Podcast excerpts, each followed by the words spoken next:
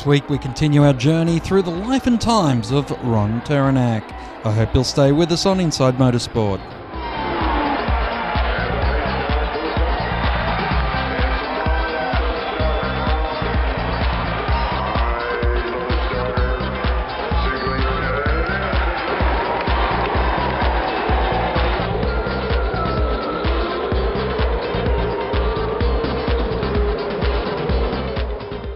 Well, Ron Tauranac has some fascinating stories. We continue this week, and I promise you, we find out how Ralt ended up dominating world motorsport. Somehow Trojan got in touch with me, and so I went and uh, worked for Trojan, and uh, it was just a part-time consulting thing, and uh, I think the first job was they, they had a deal with uh, McLaren, and they'd build the production cars for McLaren, so they had a Formula 5000, and they wanted to do their own. So I uh, I then did the redesign on the previous 5000 and did that, and uh, that got running. But I think it was about the end of the series. I don't know that they sold many of those. And then they wanted to do a new car, and uh, I was going to do a, a new 5000, and I said, look, for the same cost we can do a Formula One car. Why don't we do that? So they said okay. So uh, I designed a, an F1 car because it was a production engine and gearbox you'd buy, and uh, Cosworth engine, engine and a Hewland gearbox. And uh, I got going, and I thought I needed a, a helping draftsman, so I met Patrick Head at a practice meeting somewhere, and uh, got talking to him, and I thought he knew his stuff, so I employed him.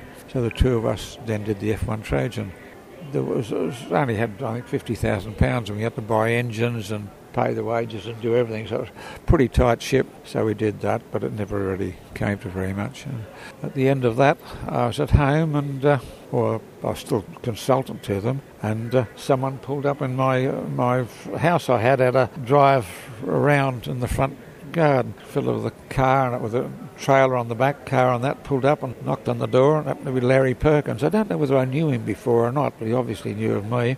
He, he asked me to have a look at the car and see what he could do to improve it. I think it was a GRD. So I wandered round it and had a look at it, and he said, uh, what can we do to improve it? And I said, geez, I think it'd be easier to start again. He said, okay, let's do it. So uh, uh, I thought, I will and I think my wife was glad to get me out of the house because I'd never been home. I used to work seven seven days a week and five nights and go off to race meetings all weekend. And uh, so she was keen for me to start again. So she found a. I think initially I started drawing the car in a spare room in the house, and uh, then she found an ad in the paper for a little factory at Woking, and so I went down there and bought that, and it was only about 2,000 square feet, and uh, so started building. And I think uh, initially Larry and I think his brother wanted a car, so that was two. And then the people that used to be my agents for Brabham got to hear I was building cars again, and so the two agents, one from Italy and uh, I think it was Alf. Alf Svensson, someone anyway up on the got onto me and they ordered each ordered two cars, so that made six and it was only going to be a hobby. Yeah. But anyway, so we started and we built those, and of course Larry went off, and I think he won the uh, European Championship Formula Three the first year, and uh, so then the orders started coming in, and it just got bigger and bigger, and then. Uh, Were you the first Formula car builder in Woking? Because that's now the the central hub of it all. I don't know whether it is now. Uh, McLaren are there now. They weren't there then. I think it was fairly close to uh, the race circuit there, West Byfleet. There were some uh, sort of activities around there, but they weren't. Cooper, of course, weren't far away at Surbiton, and so there's people there that Cooper had subcontracted to, and uh, there were people that had been doing things for the Air Force during the war. Uh, a lot of panel beating and wheeling making body shells. So that opened that up. But of course, building the first car, I didn't know where to buy nuts and bolts or anything. It was a nightmare because Jack didn't want anyone to know what it was all about or anything. I had to do all through the back door everywhere. That opened up anyway when we, we moved down to West Byfleet. Now you've got six orders, but you can't just call it the race car. We, we re-established the name of Ralt because I had Ralt here before I went to England. Was a combination of uh, my brother was Austin Lewis Tauranac and I was Ron Tauranac, so we had to put the A in as well rather than just one of his initials. Uh, otherwise, in fact, the Australians, when they wrote to us in England, they used to call it the Rat Factory. That's where the name came, just resurrected the old name. At one stage there, you're winning national championships all across the continent, all across Australia with your cars. What was the, the business? What size did that business get to? Because you said early in the piece you didn't have the business now. No, well, I, I didn't uh, commercially, but I knew what to do to build racing cars. And what happened after those first half dozen year, then the orders started coming in, so I employed a few more people. Uh, got up to about half a dozen people in that little building, and I bought I bought a the odd lathe and a little bit of machinery. And uh, then Bernie moved, or after about, I suppose, 74 I started, and the, the thing grew. And in about, must have been about 78, Bernie moved out of Jack Brabham's factory, and so I bought the factory off Jack uh, on, a, on a deal where I think I got a, a reasonable price because I had to allow room in the workshop for David Brabham to run his car from.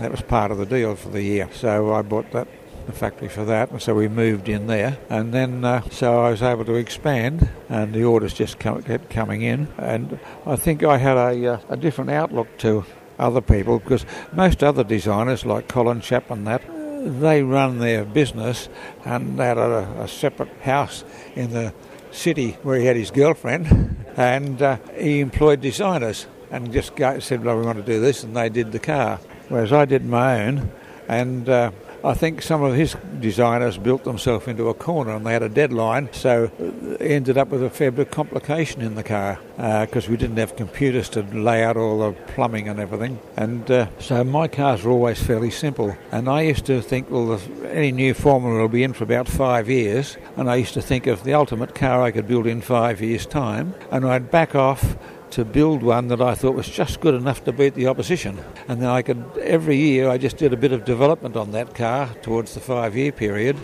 And so the previous car, people could buy updates, but the people with money and, and sponsorship would win in it, and they'd buy another one, and they get a good price for the old one. And so that really made my things a lot better buying than these other cars that only lasted a year and then they're out of out of fashion. Uh, I mean, in America in particular, for Formula Atlantic, those cars lasted 10 or 15 years, and they could still win a race. It was only if something special, different come in, like ground effects, and then you had to start again. And what would happen with my cars, uh, I'd lay out all the basic design and get the frame subcontracted and get it all going. So it was left just to do the plumbing uh, and the wiring and I'd go away for two weeks skiing holiday every Christmas because I only missed about four days of work. The rest was a holiday, and in that four days, the people were left mechanics to plumb and wire the prototype, and I'd come back and have a look at it and uh, have a stopwatch in my pocket and get someone to do an engine change and time it and. Uh, then asked them if they had any ideas to improve it, and look at the plumbing, and uh, there was brackets everywhere to hold everything. And, I and I'd suggest or get someone to suggest that no, you could make one bracket do all these things and simplify the whole thing. So then we'd start and do the next car with it all simplified. Now I think the people that uh, worked for me thought because I had everyone's ideas and I picked the best and then you had to get on with it, they thought I was being a dictator and they, they, they said you had to do it my way. But I was just picking the best of what was there. And if someone asked me how and why they were doing it, I would tell them. But I'd tell them once. I wasn't go over and over the thing and I never ever sort of... And because the other big difference between me and... Uh, the other big names is that people like Lotus in particular, they paid journalists uh, on the side to look after them. So if a car won a race, and it was a Lotus. The Lotus won the race with so and so driving it. If a Brabham or then a Ralt won the race, the driver won the race, and somewhere down the article you'll find he was driving a Ralt if you're lucky. So it was completely different kind of fish because I never paid anyone in, the pocket. I didn't know how to. I wasn't in that sort of. Uh, I never never knew about those things. I don't think I didn't want to know. My thanks to Ron Tauranac. We conclude this interview next week. I hope you'll stay with it. I hope you'll join us then. Keep smiling and bye for now. Insight Motorsport is produced by Thunder Media for the Community Radio Network.